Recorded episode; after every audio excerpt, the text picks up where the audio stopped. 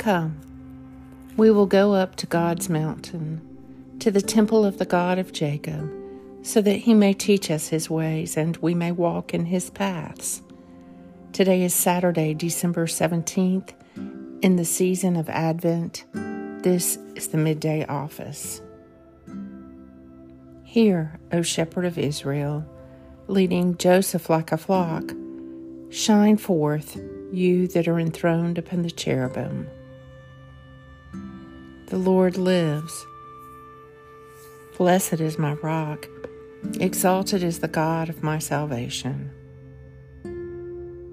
I will appoint a time, says God. I will judge with equity. A reading from the prophet Micah. But you, Bethlehem, the least of the clans of Judah, from you will come for me a future ruler of Israel, whose origins go back to the distant past, to the days of old. Hence, God will abandon them only until she who is in labor gives birth, and then those who survive of his race will be reunited to the Israelites. He will take his stand and he will shepherd them with the power of God, with the majesty of the name of his God. They will be secure, for his greatness will extend henceforth to the most distant parts of the country. Micah 5. I will appoint a time, says God. I will judge with equity. The Midday Psalm.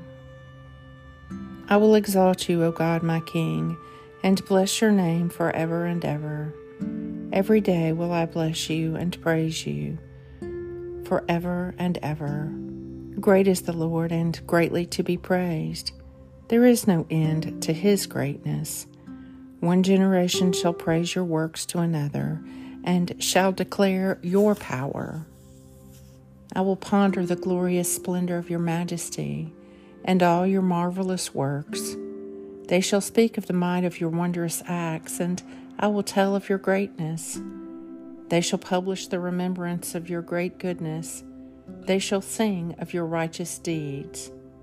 The Lord is gracious and full of compassion, slow to anger and of great kindness. The Lord is loving to everyone, and his compassion is over all his works. All your works praise you, O Lord, and your faithful servants bless you.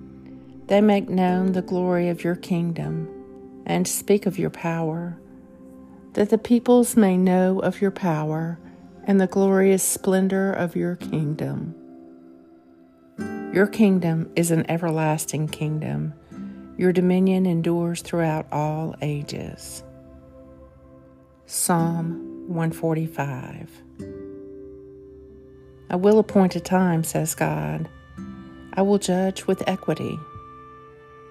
Even so, Come, Lord Jesus. O God, source of eternal light, shed forth your unending day upon all of us who watch for you, that our lips may praise you, our lives may bless you, and our worship may give you glory. Through Jesus Christ our Lord. Amen.